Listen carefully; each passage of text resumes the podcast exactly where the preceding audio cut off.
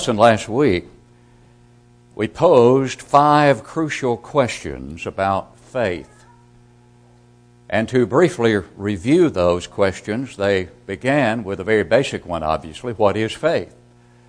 And we let the inspired writer of Hebrews answer that for us. Now, faith is the substance of things hoped for, the evidence of things not seen, Hebrews 11.1. And we elaborated upon that. Our second question was how important is faith? And we again let the inspired writer of Hebrews answer in Hebrews 11:6. But without faith it is impossible to please him, for he who comes to God must believe that he is and that he is a rewarder of those who diligently seek him. But then we ask this third very important question, and that is Does all faith please God? Does all faith please God? And we let the inspired writer James answer that with his statement in James 2:19 where he wrote, "You believe there's one God, you do well. The demons believe and tremble." In other words, you believe there's one God, well that's all well and good, but that is not sufficient because even the demons have that kind of faith. Therefore, we know that not all faith pleases God. And then we set out to learn by our fourth question what kind of faith pleases God. And we let James answer from the greatest treatise one could find in the New Testament on the subject of faith, James 2, beginning at verse 14 through verse 24. And we saw that indeed faith was more than feeling. That faith must move us forward. That faith must bear fruit. That faith must look to the future.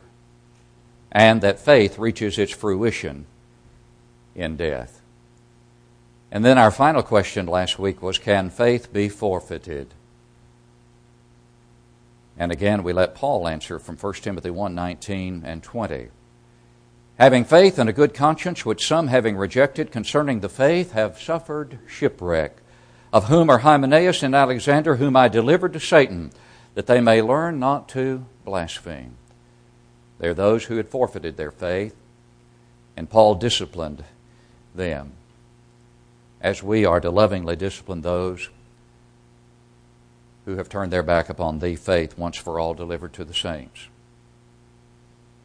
One other passage we noted in 2 Timothy 2:16 through 18, again from the pen of Paul, but shun profane and idle babblings, he writes to Timothy, for they will increase to more ungodliness, and their message will spread like cancer. Hymenaeus and Philetus are of this sort, who have strayed concerning the truth, saying that the resurrection is already past, and then notice this, that he says, and they overthrow the faith of some.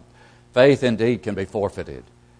Faith can be, and tragically has been, overthrown by many. And faith is also misunderstood and misapplied, tragically, by so many in the religious world today who seek to affirm that faith alone saves. How can we help those who sincerely believe that salvation is by faith alone? In the second part of our two part lesson on faith, today we look at five ways faith is used in Scripture. We've looked at five crucial questions concerning faith, and now we look at five ways faith is used in Scripture. And let me suggest that if indeed we will distinguish among the five different ways faith is used in Scripture, we can avoid misapprehensions and misapplications concerning faith. Misapprehensions and misapplications that will cost us our souls if we do not properly understand and apply what saving faith is according to the Scriptures. It's that crucial, it's that important. And so, in this lesson today, I want us to briefly examine five ways faith is used in Scripture faith or belief at times, as it's referred to, of course and distinguish among those five ways. And as we do, help us to see clearly the kind of faith that truly pleases God. The first of the five ways I'd like for us to think about is a way in which faith is used in Scripture that has absolutely no application to you or to me today at all. it's a past situation in terms of the application of faith. It is what we might call miraculous faith, or the miraculous gift of faith. During the time when miraculous gifts were being dispensed, at a time before this book, the New Testament, was in its final and complete form, there was a need for certain miraculous gifts so that the church, the early church in its infancy, could function. We have all that we need now to function because we have that faith once for all delivered to the saints, as Jude writes in Jude 3. The system of faith has been deposited for us upon the pages of Holy Writ. But during the time of miraculous gifts, one of those gifts was the gift of faith. But it's obviously not the ordinary faith that all of us must possess in order to please God. In 1 Corinthians chapter 12, verse 7 beginning, Paul writes, But the manifestation of the Spirit is given to each one for the profit of all. The context here is miraculous gifts of the Spirit. 1 Corinthians chapters 12, 13, and 14 all deal in some way with the miraculous gifts that were available to the early church which ended when that which is perfect came, that which was complete or whole, that which I hold in my hand. And that's 1 Corinthians 13, 8 through 13 in that context. But here, these gifts are enumerated. The manifestation of the Spirit is given to each one for the profit of all, for to one is given the word of wisdom through the Spirit, to another the word of knowledge through the same Spirit. Then verse 9, to another faith by the same Spirit. And then he goes on to another, gifts of healing. So, in the context in which all these gifts are enumerated, faith is one of them. It cannot be the ordinary faith that we are to possess, and so it had to be a special faith that evidenced itself in visible results and allowed certain ones to, to do certain things by that kind of faith, like move mountains, perhaps, as the Lord said. In other words, to do things that were miraculous. You remember in Matthew chapter 17. If you look there, in Matthew 17, there was a situation where the Lord, the Lord healed an individual that the disciples had been unable to hear, heal rather. And so this man brought his son to the Lord, who was an epileptic, as the New King James renders it. He said, He suffers severely. He often falls into the fire and often into the water. So I brought him to your disciples, but they could not cure him. Then Jesus answered and said, O faithless and perverse generation, how long shall I be with you? How long shall I bear with you? Bring him here to me. And Jesus rebuked the demon, and he came out of him, and the child was cured from that very hour. Well, then the disciples came to Jesus privately and said, Why could we not cast him out? So Jesus said to him, Because of your unbelief. For assuredly I say to you, if you have faith as a mustard seed, you will say to this mountain, Move from here to there, and it will move, and nothing will be impossible for you. However, this kind does not go out except by prayer and fasting. The context here is the kind of faith that they were enabled to exhibit miraculously, but they had to stir up those gifts, as Paul once wrote to Timothy and told him to stir up the gift that was in him. They had to stir up that gift but the gift itself is called, as we've already seen in 1 Corinthians 12, faith, an, an obvious, miraculous context in which that kind of faith was available then, not available now, and was needed then because we didn't have this as we do now. Let me give you one other example of it in 1 Corinthians chapter 13. As we go back again to that context, chapters 12, 13, and 14 of 1 Corinthians, where miraculous gifts are under consideration. And in that context, in the great chapter on love, as it is so often called, and rightfully so, but it's also a chapter that deals with miraculous gifts, in 1 Corinthians 13, beginning at verse 1, Paul writes, Though I speak with the tongues of men and of angels, but have not love, I am become as sounding brass or a clanging cymbal. And though I have the gift of prophecy, and understand all mysteries and all knowledge, and though I have all faith, what kind of faith, Paul? So that I could remove mountains but have not love, I am nothing. Again, that statement is a statement about a faith that is no longer available because it's no longer needed, but one of the miraculous gifts. So that is one way of five ways in which faith is used in Scripture. So when I see that and understand the context, I realize that has no application to me today. But then there's a second of five ways faith is used in Scripture, and that is to describe Christianity itself, the body of faith or the system of faith, which is synonymous with Christianity, the system of faith. Look with me at Ephesians chapter 4. In Ephesians chapter 4, the great seven ones are enumerated there, and among them is the faith. I, therefore, the prisoner of the Lord, beginning of verse 1, Paul writes, beseech you to have a walk worthy of the calling with which you were called, with all lowliness and gentleness, with long suffering, bearing with one another in love, endeavoring to keep the unity of the Spirit in the bond of peace. Then he says, beginning at verse 4, there is one body, that's the church, and one Spirit, just as you were called in one hope of your calling, one Lord, one faith. One faith. One system of faith. One body of faith. He goes on, one baptism, one God and Father of all, who's above all and through all, and in you all. So, there, faith is obviously used to describe the system of faith. We have already alluded to Jude chapter 3, or I mean, verse 3 of the one chapter uh, book of Jude.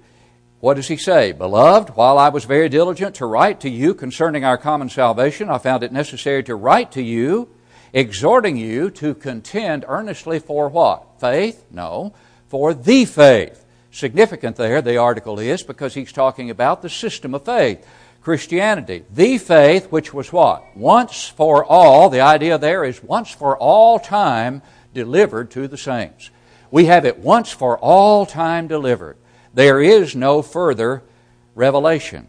And this is the system of faith, which is Christianity. One other passage will suffice to support this point, this use of faith. And that's Galatians chapter 3, verses 23 through 25, where Paul is contrasting one system, the old system, the law of Moses, with another system, the new system, which is described here as faith.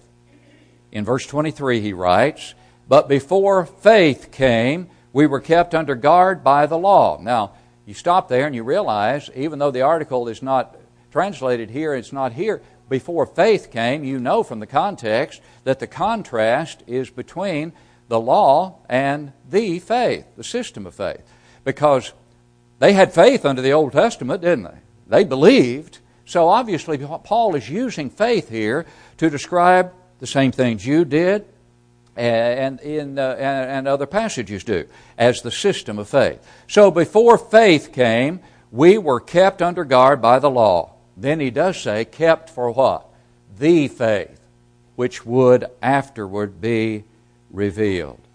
Therefore, the law was our tutor to bring us to Christ that we might be justified by faith, but after faith has come, we're no longer under a tutor. The whole context there clearly indicates the contrast between the system of the law of Moses and the system we're under now and for all time to come, which is the gospel or the faith, Christianity. So that's the second way faith is used in Scripture. The third way is a matter of personal conviction, or we might say a matter of conscience. Faith is used in that sense as well in Romans chapter 14. In Romans chapter 14, the Apostle Paul discusses matters that were matters of indifference. In other words, they were neither right nor wrong, but to some, because of their background and coming out of idolatry, they might have a conscience issue with certain things like the eating of meats that had been offered to idols. There were other brethren who were stronger brethren who did not have that conscience issue, and they might be able to eat of that meat without any uh, problem of conscience whatsoever. But what Paul deals with is that we need to be considerate of one another and patient with one another, and we obviously must not cause someone to do something that violates his conscience in a, one of these matters of indifference and cause him to sin by so doing. And so that's the context in which the word faith is used. In that context, regarding personal confidence or conviction about doing something. And if I can't do it with that confidence and conviction and faith, then I should not violate my conscience, and you should not force me to violate my conscience. But I should not also cause problems in the church over it either. We should all be patient with one another in that matter. So we're dealing with matters of indifference or expediency here and how we should approach one another and treat one another in these matters. Now, with that as a brief background, then in Romans 14 and verse 22, after he discusses some of these things, Paul asks this question Do you have faith? Have it to yourself before God. Now stop right there. Do you have faith? Then he says what? If you have faith, have it to yourself before God. I know immediately this cannot be faith in Jesus Christ. This cannot be my faith in Jesus Christ that he's talking about. He's talking about, within the context, my confidence or my faith about eating a certain meat or engaging in a certain practice that is not wrong in itself, but because of my scruples about it, conscience wise, it would be wrong to me, and if I enter into it, I'm going to sin. That's what the context indicates here.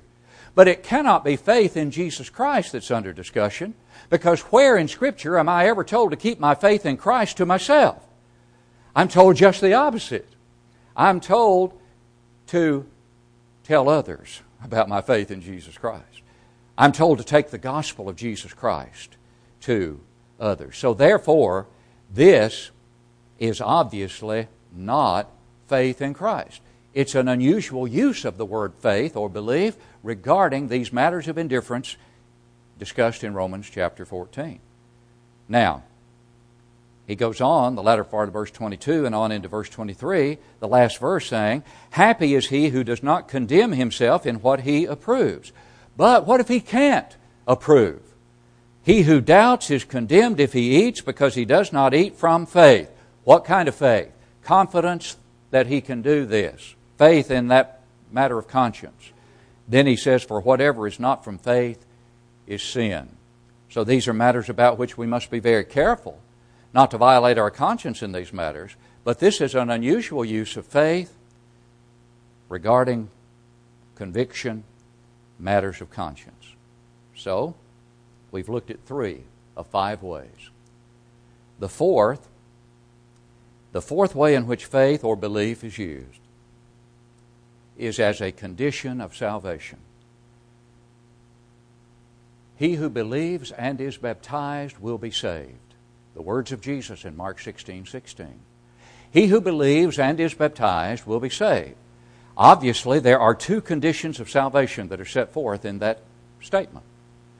He who believes, that's one condition, and is baptized, another condition, shall be saved. B plus B equals S. Belief plus baptism equals salvation.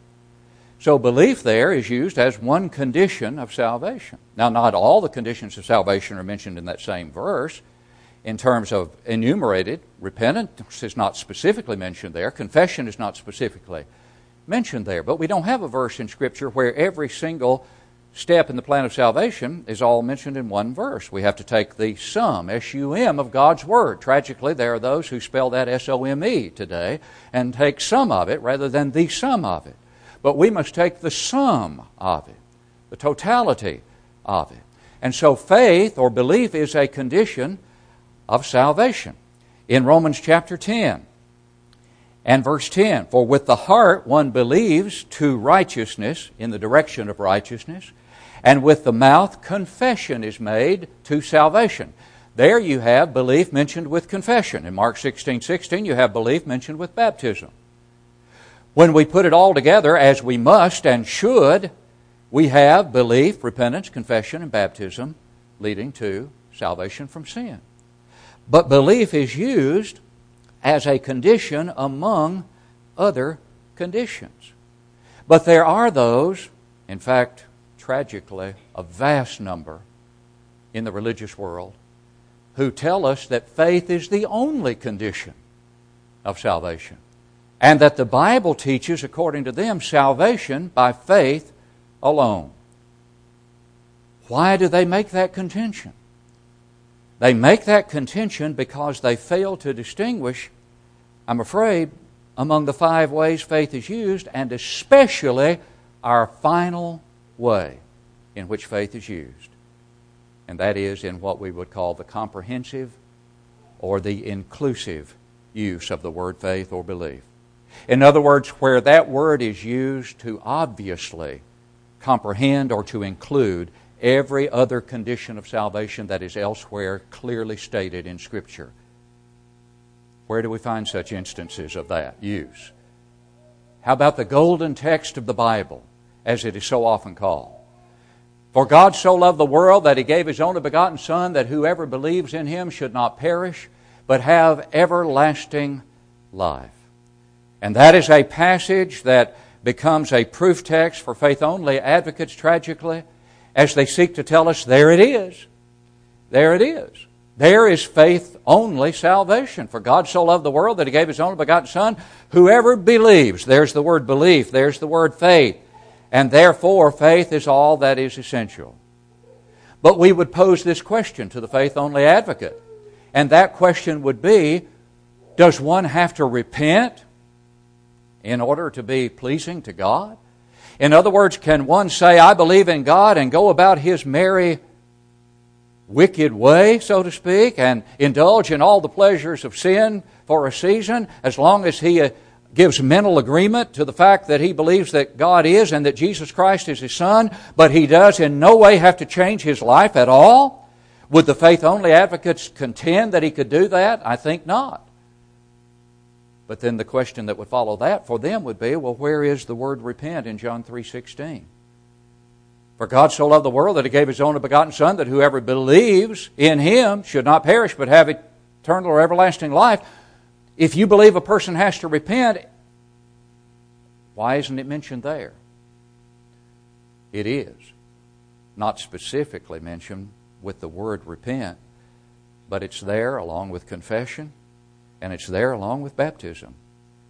And it's all right there in one word used comprehensively, and that word is believes. Because the Bible very clearly uses that word in that way time and time and time again. And all we need do is sincerely and honestly recognize that to understand and to avoid, to understand what kind of faith it is that saves us and to avoid the misapprehension, the misapplication, the tragic misapplication that so many labor under today who contend for faith only. What about Acts 15, verse 7? As Peter rehearses the salvation that came to the first Gentile convert, Cornelius, and his household, he reviews their conversion he reviews their conversion, and as a part of that, verse 7 says this in Acts 15. And when there had been much dispute, Peter rose up and said to them, Men and brethren, you know that a good while ago God chose among us that by my mouth the Gentiles should hear the word of the gospel and believe. Who's he talking about? Cornelius and his household. Go back to Acts 10 and see what Cornelius and his household did that Peter is referring to here. They heard the word, they believed, they obviously repented, they must have confessed, that's clearly taught, but we know specifically it is said they were baptized. But here Peter simply says they heard the word of the gospel and believed. Then look down two verses later at verse 9. And made no distinction, he says, concerning Cornelius still again, and made no distinction between us and them, purifying their hearts by faith. They heard the word of the gospel and believed. Their hearts were purified by faith. How does Peter obviously use the term faith and belief? The terms faith and belief there. Obviously, in the inclusive sense. Because we see when we look at the account of their conversion what they did to be converted. Were they converted by faith alone? Absolutely not. And yet, Peter, in referring back to it, just simply uses the word belief and faith. To what? To include every other condition of salvation. That is very obviously the case, isn't it? Well, then go with me to Acts chapter 16, verses 31 through 34. And this is the Philippian jailer's conversion. And you remember that in verse 30, he brought them, Paul and Silas, out after the earthquake that had opened the doors of the prison The jailer was about to kill himself, thinking the prisoners had escaped and he would be responsible, and the Romans were going to kill him anyway, so he'd just do it before they could. And Paul said, Do thyself no harm, we're all here. And he brought them out, verse 30, and said, Sirs, what must I do to be saved? And here's the verse you'll read on many a sign passing denominational buildings throughout our land. So they said, Believe on the Lord Jesus Christ, and you will be saved, you and your household. And I've seen that passage noted on sign after sign. And I know, based upon knowing what the belief is of that particular religious group, how they are interpreting Acts 16:31. They are interpreting it to mean faith alone. But we must read on. They said, believe, and he didn't know yet what to believe. And so, verse 32 logically says, they spoke the word of the Lord to him and to all who were in his house. And then, verse 33 says, he took them the same hour of the night and washed their stripes, and immediately he and all his family were baptized. What had they done that caused him to want to be baptized? They spoke the word of the Lord to him, obviously, back at verse 31. And then verse 34 is a very critical verse. Listen to it. Now, when he had brought them into his house, he set food before them, and he rejoiced, having believed in God with all his household. Sirs, what must I do to be saved? Believe. Now we're going to tell you what to believe. Now you've done it, and now you've believed.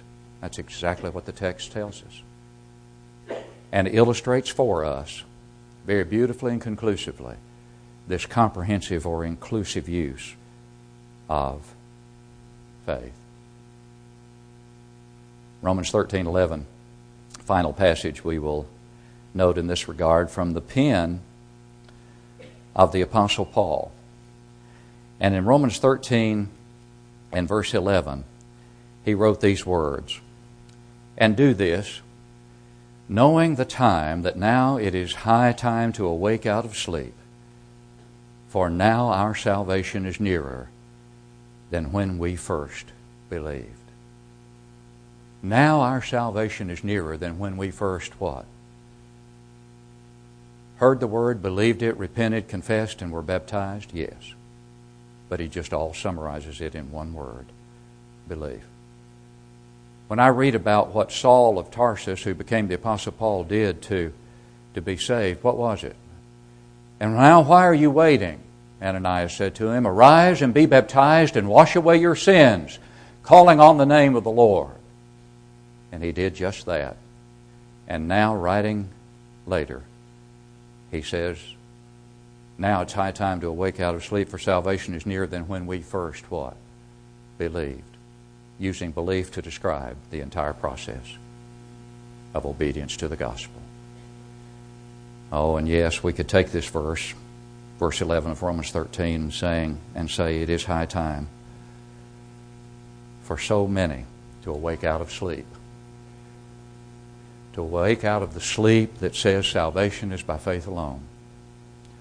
However sincere they are in that sleep, it is nonetheless a sleep from which we must awake if we're to have any hope of eternal salvation.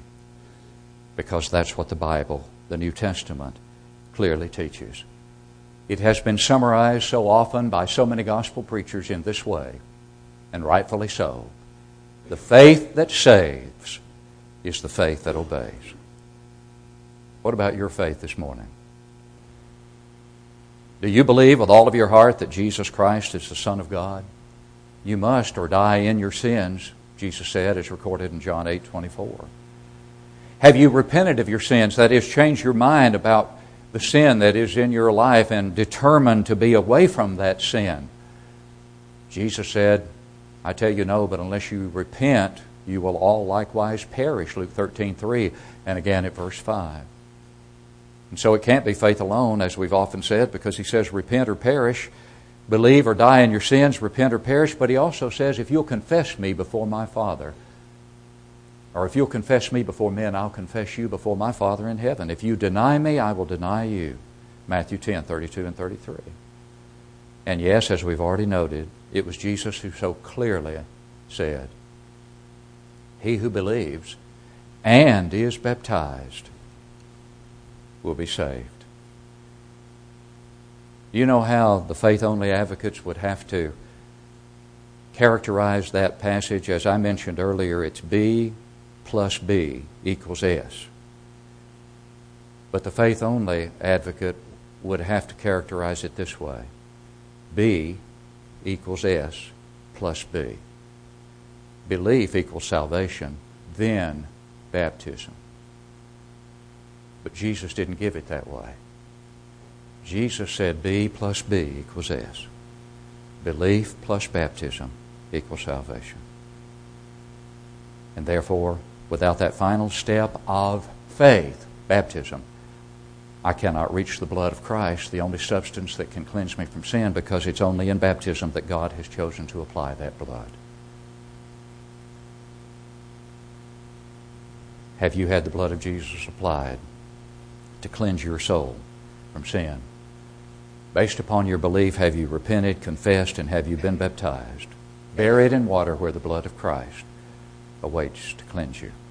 To allow you to rise to walk in newness of life, as Paul wrote in Romans 6, 3 and 4, as the Lord Himself adds you to the church, the church we read about in the New Testament the pattern for which is clearly seen and is being followed here and in so many places around this world today. Thanks be to God. You can be a part of that kingdom, the church, added thereto by the Lord Himself upon your sweet obedience to His will. And if you've known that sweet obedience and the joy and the peace that flow from it, but you know that joy and peace are no longer yours because you no longer walk where you once walked, come home in repentance as we stand to sing to encourage.